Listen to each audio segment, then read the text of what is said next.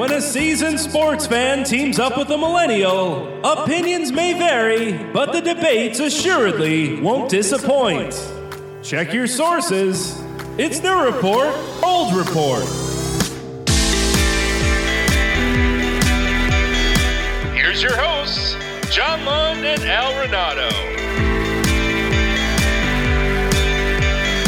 Yes, indeed. Hello, everyone. I'm John Lund alongside Al Renauto, aka as New York sports radio fans know him, the great Al from White Plains. And this is New Report, Old Report here on Monday, April 15th, 8 to 9 Eastern Time, live on Sports Radio America.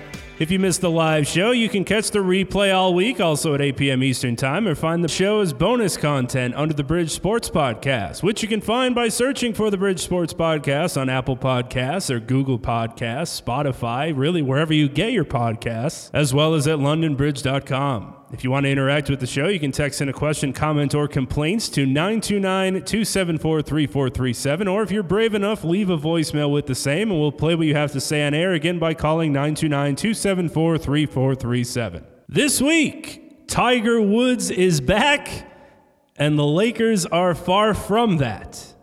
Check your sources, we're off. Now, what would be the odds that that was happening again, that that was a new report? Was that a new report or an old report? That's what I'm asking. Is that a new report? Or we don't know. Well, Al, another exciting week in athletics. So exciting that if we had prepared ourselves a show sheet of sorts yesterday, we would have had to rip everything up and start from scratch the excitement that is in the NBA playoffs, the rise and fall and slow decline to the ends of the earth of our favorite basketball team, Virginia making its epic comeback, and our thoughts on that, even though it's happened seemingly years ago compared to today, all get put on hold because Tiger Woods is back. He wins at Augusta. He wins the Masters. He gets the green jacket. One of the best, if not the best, comeback story in sports. It's being told. I'm sure you're just as excited as most sports fans are that we got that result and now we get to celebrate it.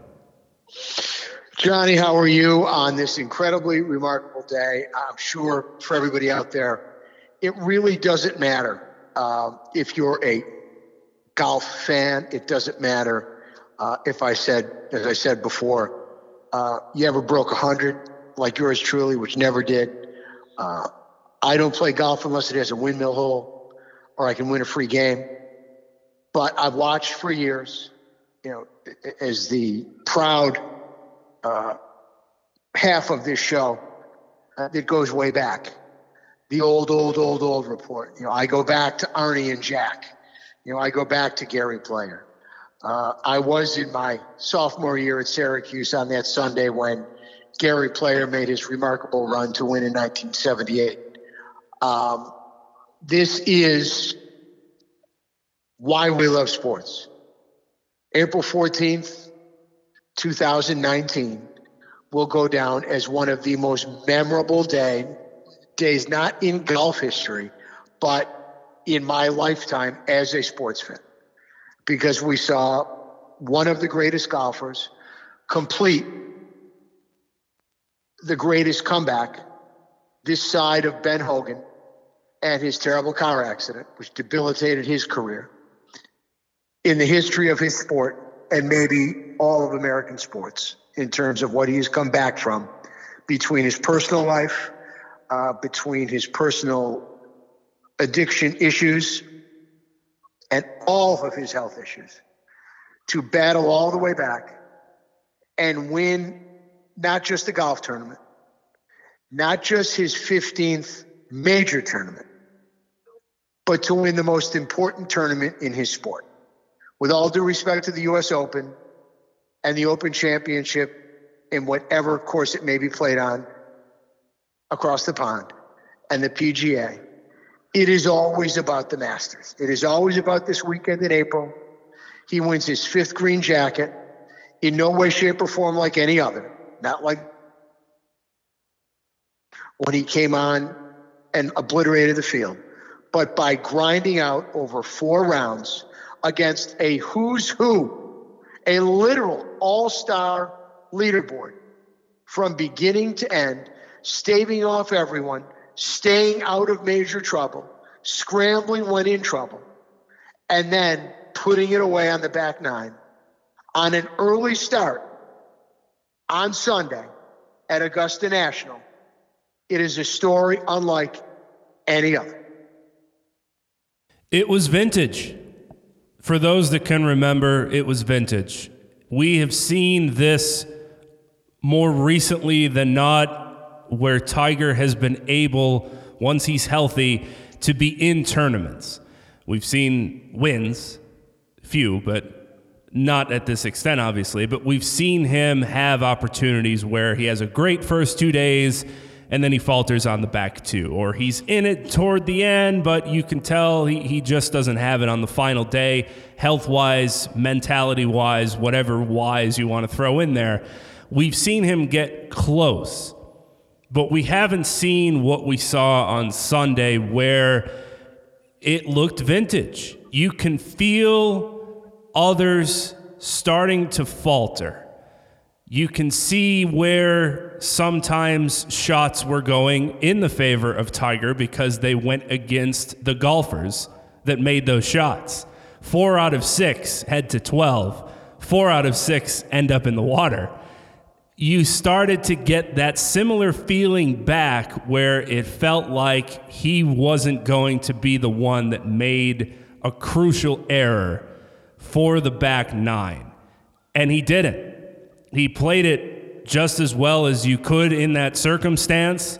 He was able to take the lead by a stroke, then build on that to two, and enter into the final hole. Federer being behind Nadal and being behind um, the other you know great players, but then he, not only does he come back and win in Australia, he beats Nadal and he beats Nadal in five sets. It wasn't the Federer of straight sets. It wasn't the Federer blowing a field away. It was the Federer coming all the way back and beating the player who would become his nemesis in the second half of his career and beating him down under and beating him in five sets. This was similar because you had him come all the way back to the tournament that everybody looks upon as the tournament, going after his fifth green jacket but not like 1997 where he destroyed the field, where he was in the hunt early, got closer after round two, second place after round three, no spectacular rounds, no 63s, no 64s, a 67 yesterday to get close and be in the hunt and play in the last threesome, threesome to and absolute kudos you know, people often criticize the Masters, you know, the way the tournament committee thinks of themselves, treats those four days. What they did today was a stroke of genius, getting everyone off early, the leaders at nine, playing all 18, and playing in threesomes to beat what was supposed to be and turned out to be a brutal late afternoon weather-wise. And he takes on a field that has everyone in or near the top of the leaderboard, with the exception of Justin Rose. Every great player was there, and every great player seemingly took a run at the lead. You know, I mean, Koepka never went away. And when it looked like he was out of it, he battles back with an eagle. And when Woods has a two stroke lead, there he is on 17 and 18 with incredibly makeable birdie putts. He misses them both. The big guy, Justin Dustin Johnson, supposedly the best player in the world, out of nowhere burns up the back nine and gets in at 12 and misses a birdie putt at 18. Everybody was there. Bubba Watson made a run. Everybody, Rickie Fowler made a run. Everybody took their shots. And at the end of the day, he held them off. And when he had to come up with a group shot at 16, the shot of the tournament. Two feet, birdie, 14 under, And after, as I like to call him, Mikey Muscles, Brooks Koepka misses the two birdie putts, a hand ride home at 18, where he could play it out comfortably into the fairway, chip to safety, and give himself two putts. And appropriately, he did not make the par putt. So we could have the lights out, amazing run. No, because that was the Tiger of old. This is the old Tiger. This is as in old, old for golf Tiger. Not that old Tiger. This is old like me. Old guy. Taking on the young guys. And it took a bogey on the final hole safely. Didn't have to attack. Didn't have to Arnie style, okay? Uh, go over the mountain instead of around it. Played it safe. Seemingly the way he played 72 holes. Safe, solid, smart. And he wore the field down. And at the end of the day, the longest drought in Masters history, in between titles, he breaks Gary Player's record of 13 years. 14 years since his last win at the Masters. And now he's got 15. And now I believe I can safely say that as long as he's healthy, Tiger Woods will be the betting favorite in every major he plays in for at least the next two to three years. Any part of you that thinks, not like anyone would hope this, but that this might be a flash in the pan of sorts, that everything happened to go right health wise, mental wise, physical wise, emotion wise to get him this green jacket.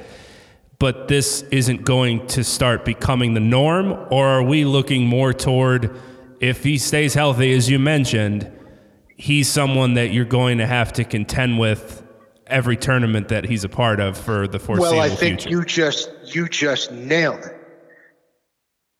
If he stays healthy is a huge if. It's hard to have a bad back. I've had one for a very long time and I have had no surgeries. You get up in the morning and sometimes you can't straighten up. I'm not comparing myself in any way, shape, or form to what Tiger Woods has gone through. Right?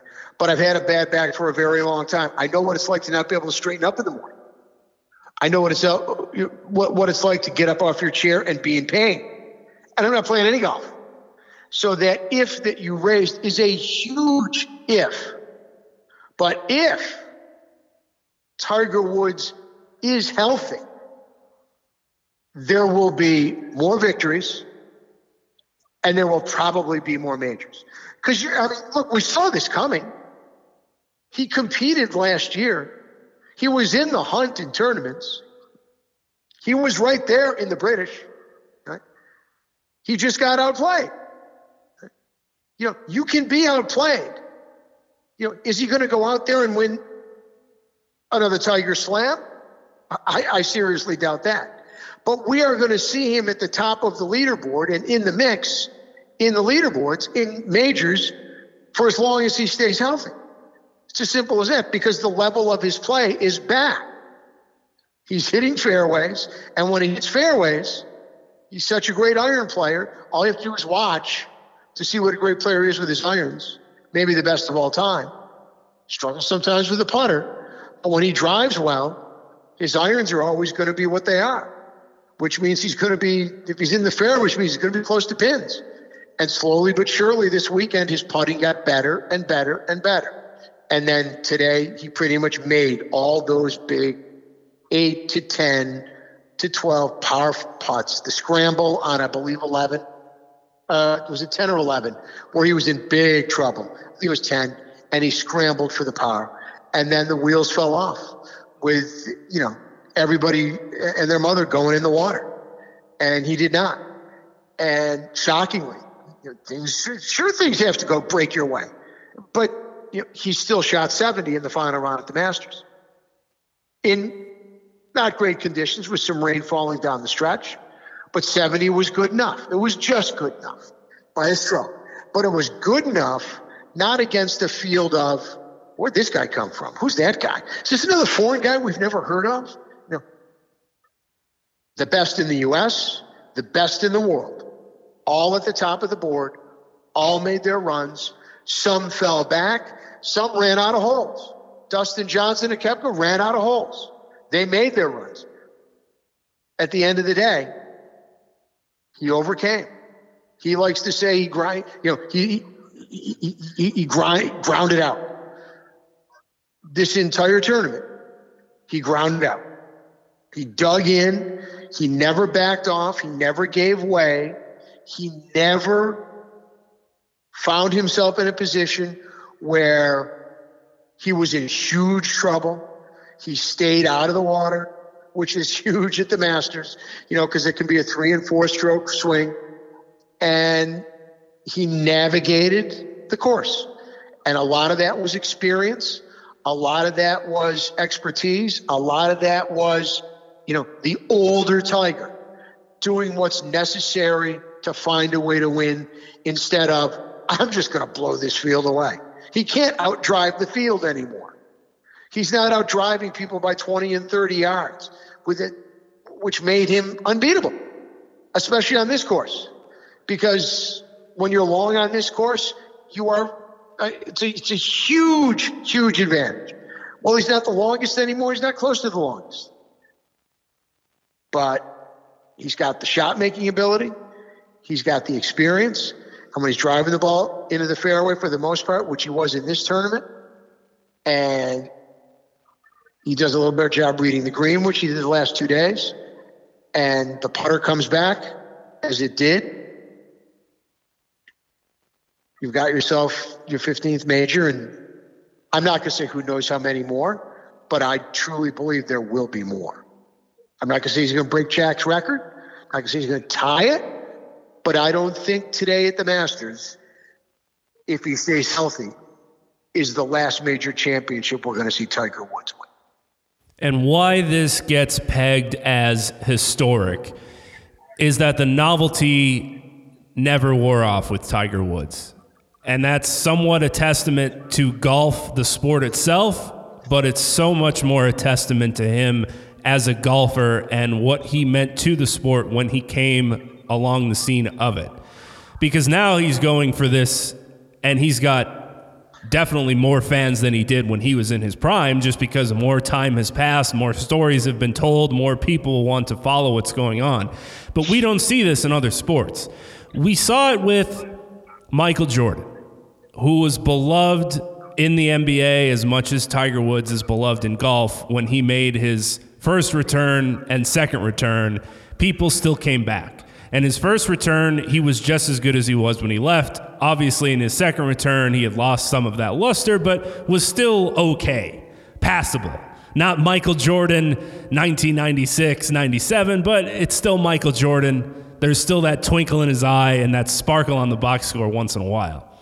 Let's take a quick break to pay the bills. He's Al Renauto. I'm John Lund. We'll be right back with the new report, old report here on Sports Radio America.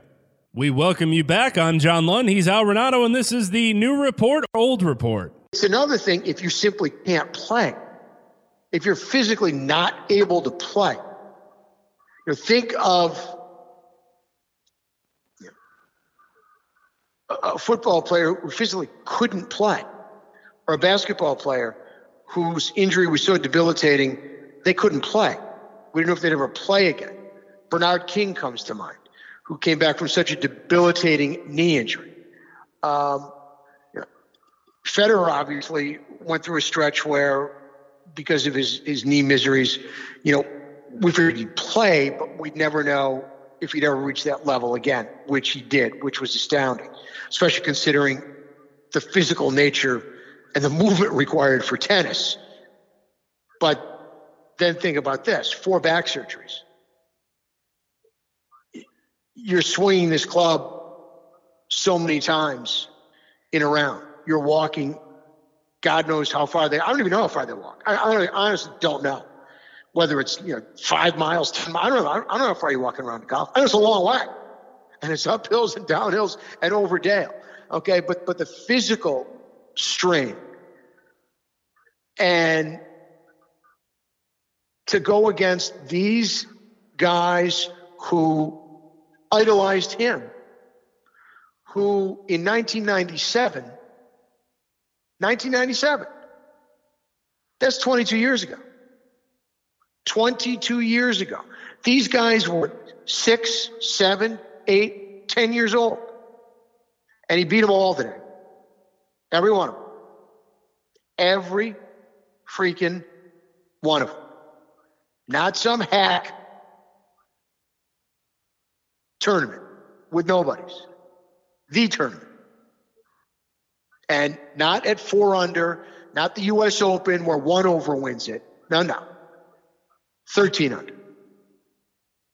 In an absolute remarkable performance in which he was so incredibly consistent and had no, as I said before, had no major faux pas, no catastrophes, no snowmen, uh, just absolutely incredible. The way you win this tournament at this stage of his life is you outgrind everybody. And that's what made it so special. He didn't, he needed to win this one by a stroke, not by five or seven or just cruise home or shoot a 64 in the last round and win by eight.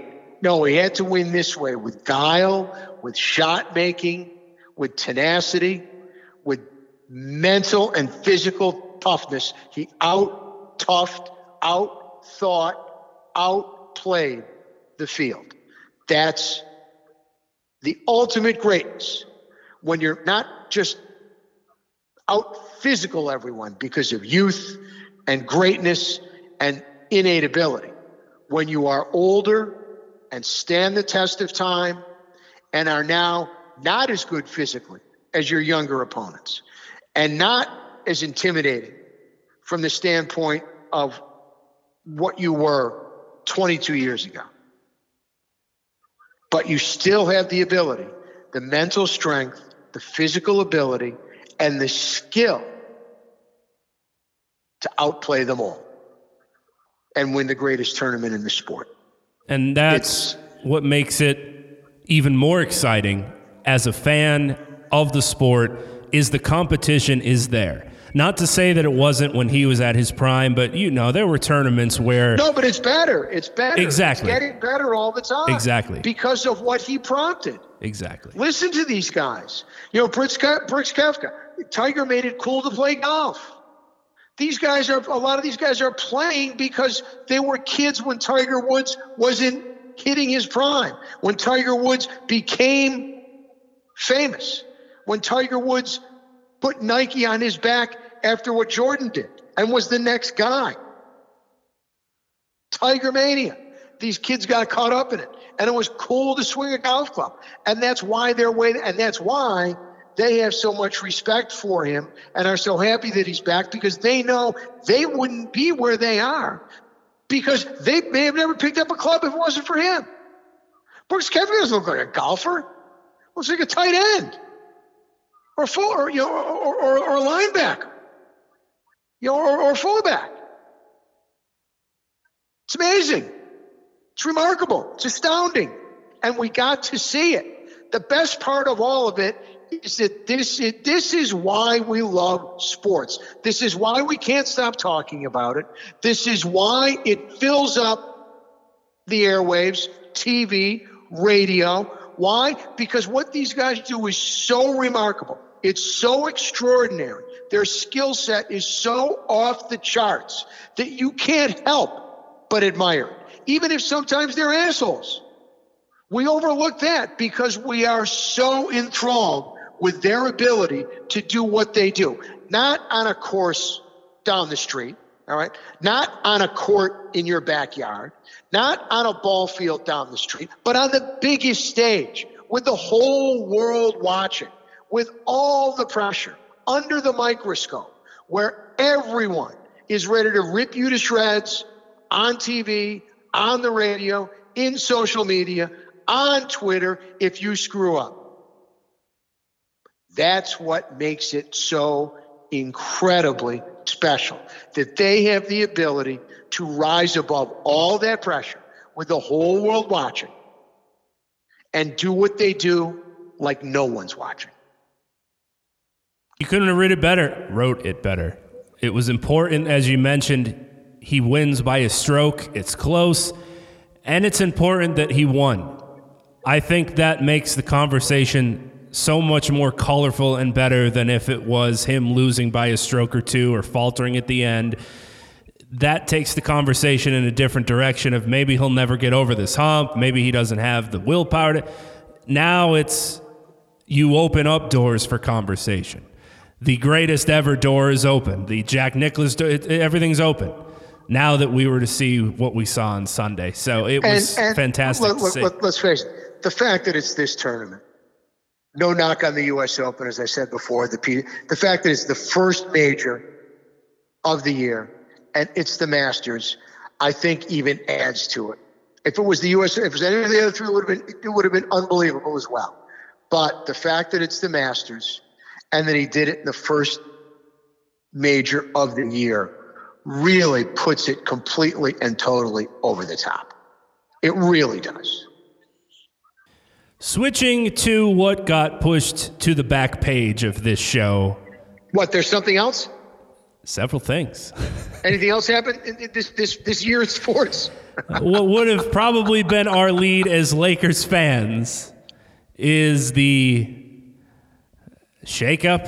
You want to call it that? There's a lot of colorful adjectives we could use as well to describe this last week of the Los Angeles Lakers that saw Magic Johnson just decide one night he was done.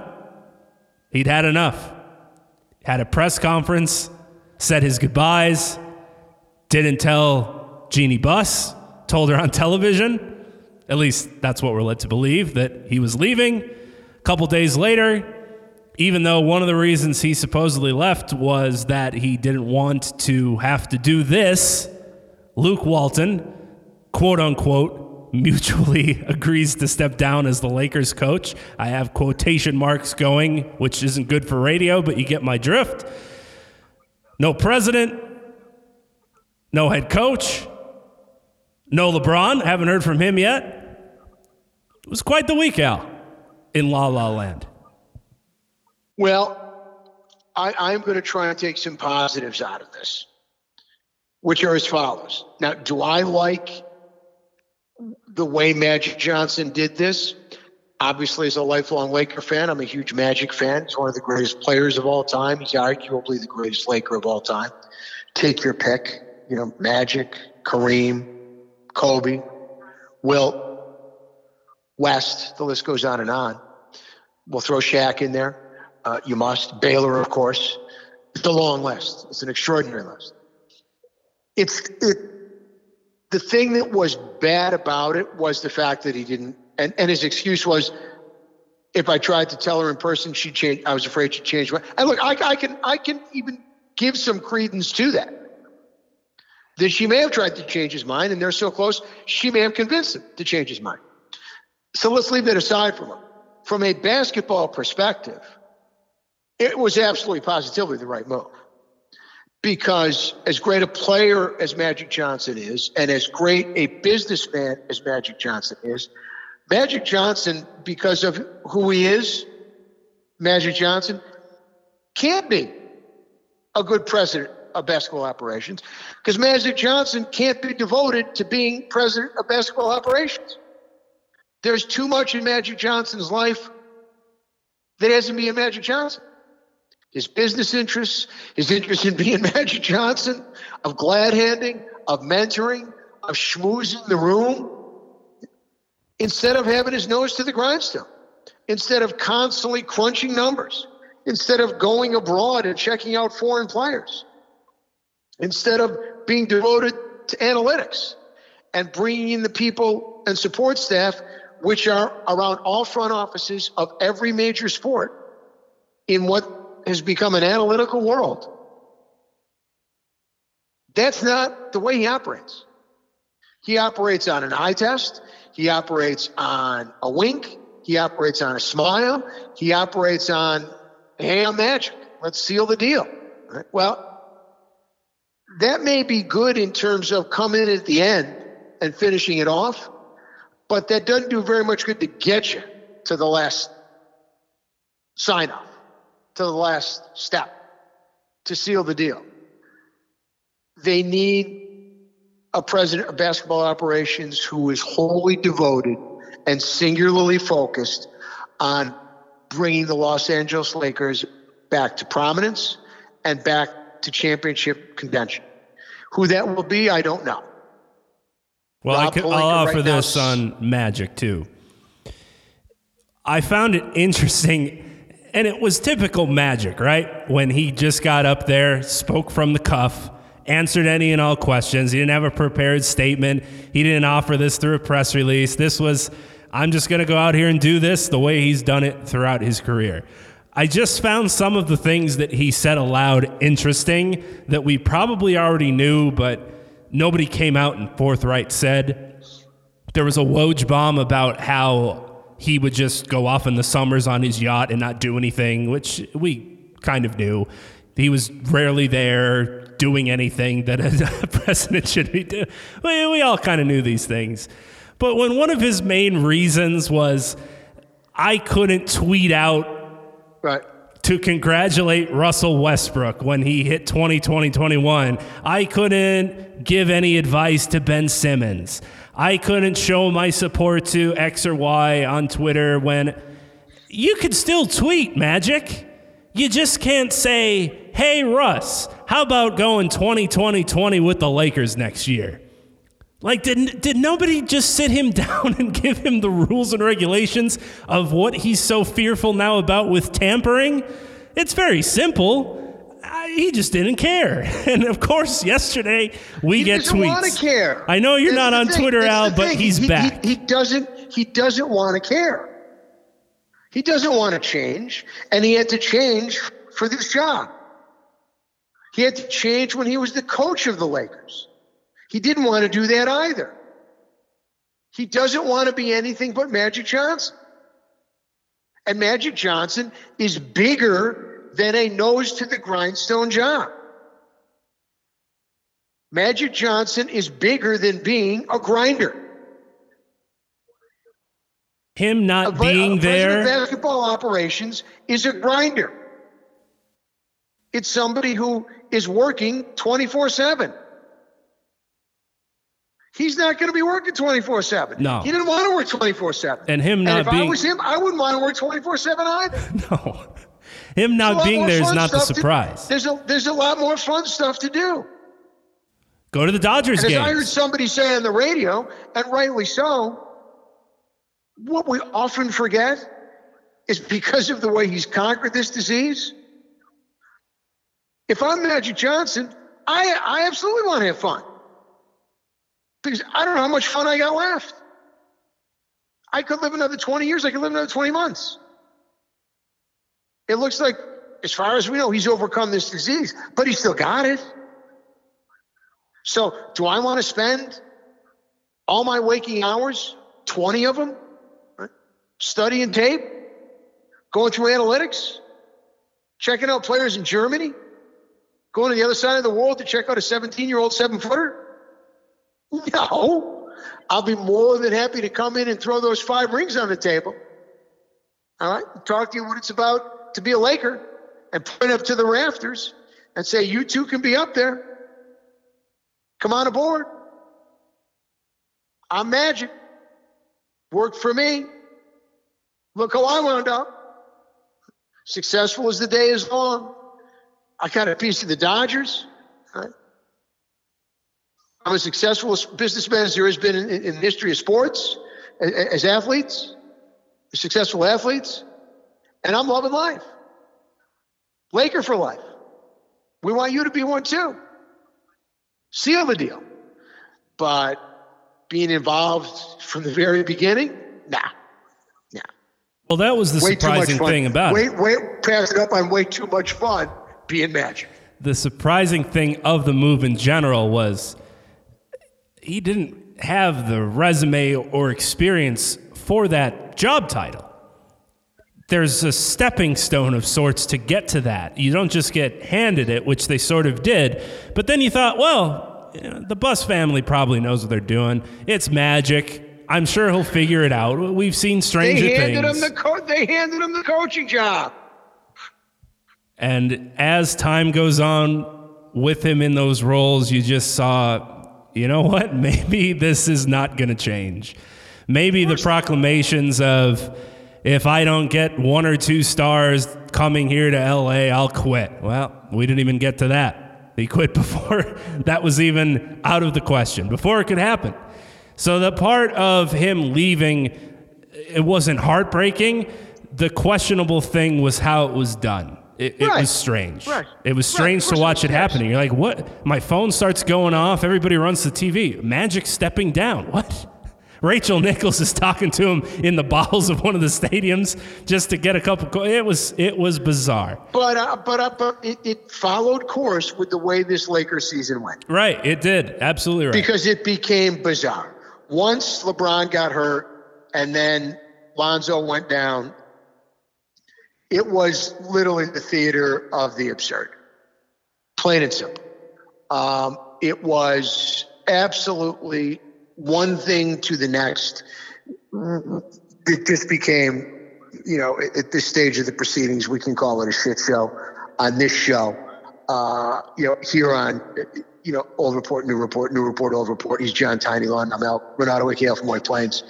And uh, on one of the greatest days in the history of American sports, we've gone from the greatness of Tiger Woods to what is no longer the greatness of the New York Lake or the Los Angeles Lakers, but and, and everything's transpired with him in the last week.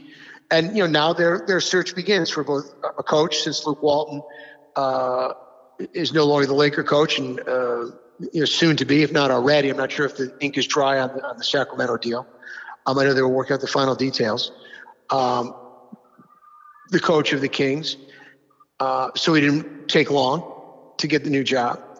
Uh, they're going to be speaking to Monty Williams. They're going to be speaking to Tyronn Lue, you know, the uh, former Laker and LeBron disciple, so to speak.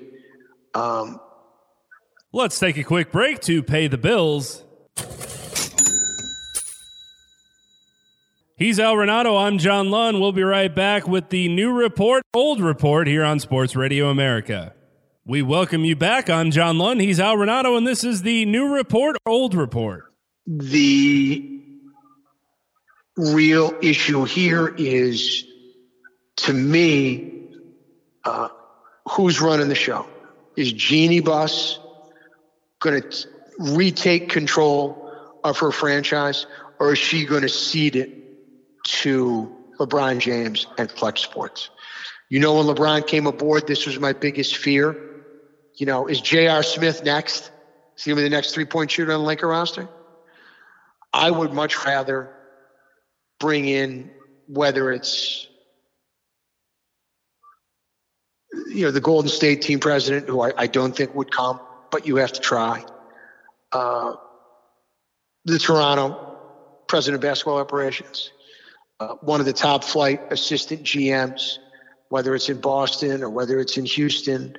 Uh, God, I mean, I, I can't believe Jerry West would come after the falling out he's had with the Lakers, but it's certainly worth the attempt. I don't think Pat Riley would come simply because of what happened between he and LeBron, uh, with LeBron leaving. So I don't see that as even a remote possibility, although people are talking about that. Uh, but that's really the first step that Jeanie Buss has to take is she must find a basketball mind for this time, not an in-house family member of the Lakers, you know, not somebody who has been a long-standing member of the Laker community and the Laker group. And this has to be a hire for basketball reasons and basketball reasons only because this is business. And it's time to get down to business and bringing the Lakers back to greatness. I don't want a trade that clears out all the young players. I would much rather trade LeBron James. LeBron James is their biggest champ. I think the Lakers would be better off for the future if they traded LeBron James even up for Anthony Davis or Bradley Beal and brought either one of those in with these young players. And then, since no one seems to want to come and play with LeBron, maybe they could, in fact, bring in Kawhi Leonard to go with Anthony Davis or Bradley Beal and all these young players. And they still have a lottery pick. Because remember, I'm talking about not next year. I'm talking about the next five to seven to eight years. That's why I would rather have one of those two players versus, you know, one of the greatest players of all time who's clearly past his prime. I don't care what anybody says. He is past his prime. His prime is gone. His prime will never be back. Yeah, supposedly. He can play like Tiger Woods played today with guile, and he still has great physical attributes, but he is nowhere near the player physically that we saw three, four, seven, eight, ten years ago. No one is. That's the way of the world. Even though he was like Superman, he got hurt this year. He played no defense when he was healthy. He'll never play defense again the way he used to. He still can dominate a game, absolutely. He's still a brilliant player. But I don't see him getting better physically. I don't see his athleticism increasing. I only see it decreasing. So why not bring in a great younger player for the long run, which will increase the possibilities of bringing in another great free agent and set you up for the future? That's my thought process. Now, I don't think that's going to happen. I think LeBron James is going to finish his career as a Laker. So that means you have to bring in another free agent with him. And as I said, I don't want to trade all these young players. I would rather bring in more talent and keep these young players. We'll see what happens. Yeah, supposedly Pat Riley and Bob Myers are both not interested. So the Heat and the Warriors staying put, which I can I cannot blame them in the least. And I'm sure we'll hear more of the same. I think we've reached the point now where unfortunately you have to go all in with either decision. Decision one would be just handing LeBron the keys, getting rid of that stress of your life, and just saying, listen, you do what you want. You think you can build this team, go ahead. And give him the reins and just watch it fail or have the 10% chance that it succeeds. But at least you avoid the bickering, the midseason trades, the poutiness, the, de- the time off, the trips to Miami. Just say, here, man, go out and do it. And as much as we would hate to watch that happen, that's one option. Option two is, as you mentioned, ship him off, trade him. Bring and no in, one's ever been in a position. No one has ever been in a position to do that to LeBron. Right. He's been the one to do it the other way around. And by signing him to a four-year, that that could see that's the one thing. You know, people that are not Magic, that's the stroke of genius. That's what Magic got here. He got a four-year commitment with a no trade clause, uh, you know, without a no trade clause, not a, not and not an opt-out after one or two or three, and not a no trade. They can do. The Lakers are in complete control. They can do whatever they want. So if this is about business only, and I mean just business from a basketball point of view, you have a hard time convincing me that the best thing for the Los Angeles Lakers now and the future of the Los Angeles Lakers is to get LeBron James and Klutch Sports as far away from the Staples Center as possible and get the best haul in return you can get. Right. And you have the opportunity to tell that to a GM and then they love this in baseball, as we know. When the new GM comes in, there goes the managers. He he wants a clean slate. We see it in football all the time too. Any sport. You tell somebody you'll have slate. the Lakers. Come on, you could get you'll anyone. The, you are the you are the president of the franchise of record in the National Basketball Association, and no one will tell you what to do. All you have to do is run whatever you do by ownership. You are the president of basketball operations. LeBron James is gone. Klutch Sports is gone. You hold all the cards. And you now have the power to do whatever you want as long as you get the okay from ownership. And the red Sign flag, which tells you how it is now with the Lakers, at least not to my knowledge, this hasn't happened. Right after the Magic Johnson decision and in the days to follow, we didn't see from Jeanie, we didn't see from LeBron. She did release, you know, the PR statement of oh this of that. Rob Pelinka put out a statement, but she did not sit down at the Staples Center and explained the situation. LeBron rather went to Brooklyn to celebrate with D Wade playing in his last game and partying with the Banana Boat Boys instead of addressing the situation. We've yet to hear either of them. And we still don't know because of that who holds control of the organization. It's terrifying. You have we have no idea where things are going to get pulled to. Let's look at it this way. It's terrifying at least for the next three years. Exactly. Exactly. There's not a light at the end of the tunnel where you think, here we fears, go. Our biggest fears have come true. And we have teams in the playoffs that are happening maybe LeBron's waiting for that. We'll get to game four or a big upset to happen. Then he'll drop an announcement or whatever he's going to do to get the spotlight back on him since he won't have it on the court. Couple upsets so far in the NBA playoffs, at least in game one. Still a long way to go, but now is the time that people start really diving in. They do last a long time summer comes and then we know who the NBA champion is going to be. So that kind of hurts the luster of people getting truly invested this early in it. But hey, there's a couple good storylines going along. I guess we have to pay attention now. How thrilling it would be if these first round series were three out of five, the way they used to be. Then we would really have something to talk about with Toronto, shockingly, losing game one at home against Orlando and Philadelphia without their big man uh, being upset at home by the Nets uh, with Embiid's knee issue being an incredibly large issue, and you know he is just a huge question mark. Um, an incredibly skilled player, a player who. What we always seem to criticize about the NBA and even all professional sports these days is gotten too nice. All the players love each other. Uh, Embiid doesn't love anybody when he's on the court, which is one thing you gotta like about him. He's got the big nasty to him. He's not afraid to stick it in the guy's face. He's not afraid to slap somebody around. He's not afraid to get feisty, to get nasty, and say, I'm the man. But you can't be the man if you can't get on the court. And that is uh, that is the biggest concern the Sixers have to have right now. Uh, because a player of that caliber and that size, because you know, it's one thing to be terrific and be six four, but when you're 6'11, 7 feet, and you have the kind of ability that he has to do so many different things, um, you know, it, look, well, where would the Bucks be if Giannis couldn't play? You know, let's get down to it. I'm not going to say same exact scenario, but pretty damn close. So everything for the Sixers now is really up in the air uh, as they take on the upstart Nets uh, who, who, win game one in Philly.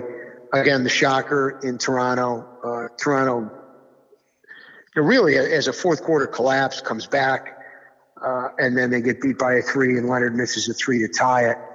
Um, will they bounce back? I would think so, but you know, with their failings in the past in the postseason, you can never be too sure. You can never be too sure. So certainly more stories to be told there. Uh, the defending champs playing like defending champs. Blowout in game one. Um, we'll see if they continue to take care of business. Yeah, we can trust the process. We can look to what should be a successful future if you're Sixers fans, but we know for just from watching sports, sometimes the windows shrink quick. And you could have young guys around and have potential, but eventually when things don't start following your way. That light at the end of the tunnel gets darker by the minute when you're going in the opposite direction of it. So I'm not saying that the Sixers are in severe trouble or that this is never going to happen, but some small things happen. You lose players to injuries, you lose role players well, to trades. Let's remember Jimmy Butler's going to be a free agent. Exactly. No guarantee he's going to come back. The window's small. Yep. And not to say that they're ruining it after one game, but no, just be careful of, of, putting of, the course not. But you know, the windows to winning championships can be very small and very short. And right now, you know, their best player is injured. Uh, their second best player, and Jimmy Butler, is a free agent to be.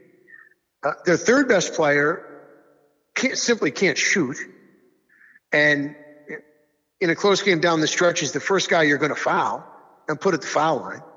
So it is a difficult scenario right, right now for the Sixers. Uh, are they in trouble? I don't think so. But there are issues for them to deal with. Uh, and we'll see. We'll see because, you know, un- unless the big guy is going to be back in that lineup for a continued stretch of time, they could lose the series to anyone without him. And I truly believe that. I would say they're a front runner for me of a possible upset in the first round. I guess I could give the Spurs a chance too, them taking the first game because Gregg Popovich knows what he's doing in the NBA playoffs, obviously. And you could consider the Thunder if they're able to somehow beat the Blazers and upset 3 6. You never know if Westbrook and George go really off to win those games, but the Blazers have a lot of things to play for. They've been here before. They came up big in the first game, so that's going to be a battle of a series. I don't know if there's going to be any major upsets anywhere else than that. Time will still tell. Games are still being played, game ones as we're speaking, so we still have a lot of time left, but now we start putting our face and focus toward that to see if any and of those folks, we're sorry, Wahoo fans, that we put you at the very back burner, but it was Monday night, which seems like an eternity ago but we'll close with the remarkable run of the Virginia Cavaliers, a team that literally should have been dead and buried uh, in the Elite Eight, and somehow, some way, magically survived. They find a way with every bounce of the ball going their way, every whistle going their way, and making big shot after big shot. They have to do that, but they were provided through some very fortuitous bounces and whistles with the opportunities to make some incredibly large shots. And to their credit, they did it. And the Virginia Cavaliers and Tony Bennett win their first national title. And then have to tell the entire world that, uh, how dare you think we couldn't win? Well, wait a second. How dare we, including me? You spit the bid at every given opportunity. Every year, you're close to a one seed or a one seed, and you don't even make it to the Final Four, let alone contend for a championship. You get upset, you can't put the ball in the ocean, and then the ultimate last year, they become the first team ever in their seed the tournament as a one seed to lose through 16, and then they say, "How dare we? Who do they think we are? We doubted them? Well, of course we doubted you. We doubted you for good reason because you never came through. You never got it done. But who are they to doubt us? Who are we to doubt you? Plain and simple, we're to doubt you. We're right-thinking people. We're right-thinking sports fans. So now we're going to say, how dare, oh, who do you think you are? We showed you. You didn't show us anything, right? You showed, what you did is you played well. You got a lot of breaks. They went your way. Good for you. Be a good winner. Right? Don't be, there's nothing worse. There's only one thing worse than a bad loser, and that's a bad winner. And the thing that disappointed me is the Bennett family and some of the players and the Wisconsin, or the Wisconsin, the Virginia crew were lousy winners. Look, Tuesday morning, we were calling it one of the most remarkable sports stories in recent memory from the depths of despair, the first one ever to lose to a 16, and the next year they climbed the mountaintop from the abyss to Mount Everest in one year. That was dwarfed today. Al, it's always a pleasure. Great being able to talk about one of the best moments that we'll probably see in 2019. Fresh out of the gate with it. We'll do it again next week. As I said, Johnny, this is why we love it, folks. Have a great week. You could not have had a better sports day for John Tiny Lund. Al Renauto, AKL from White Plains. Take care, everybody. We'll be back next Monday night, 8 p.m. Eastern Time here on Sports Radio America. You can listen at sportsradioamerica.com and interact with the show there as well, or find us on the TuneIn app by searching for Sports Radio America. You can also follow John Lund under the same handle on Twitter at London Bridge. Thanks again for listening.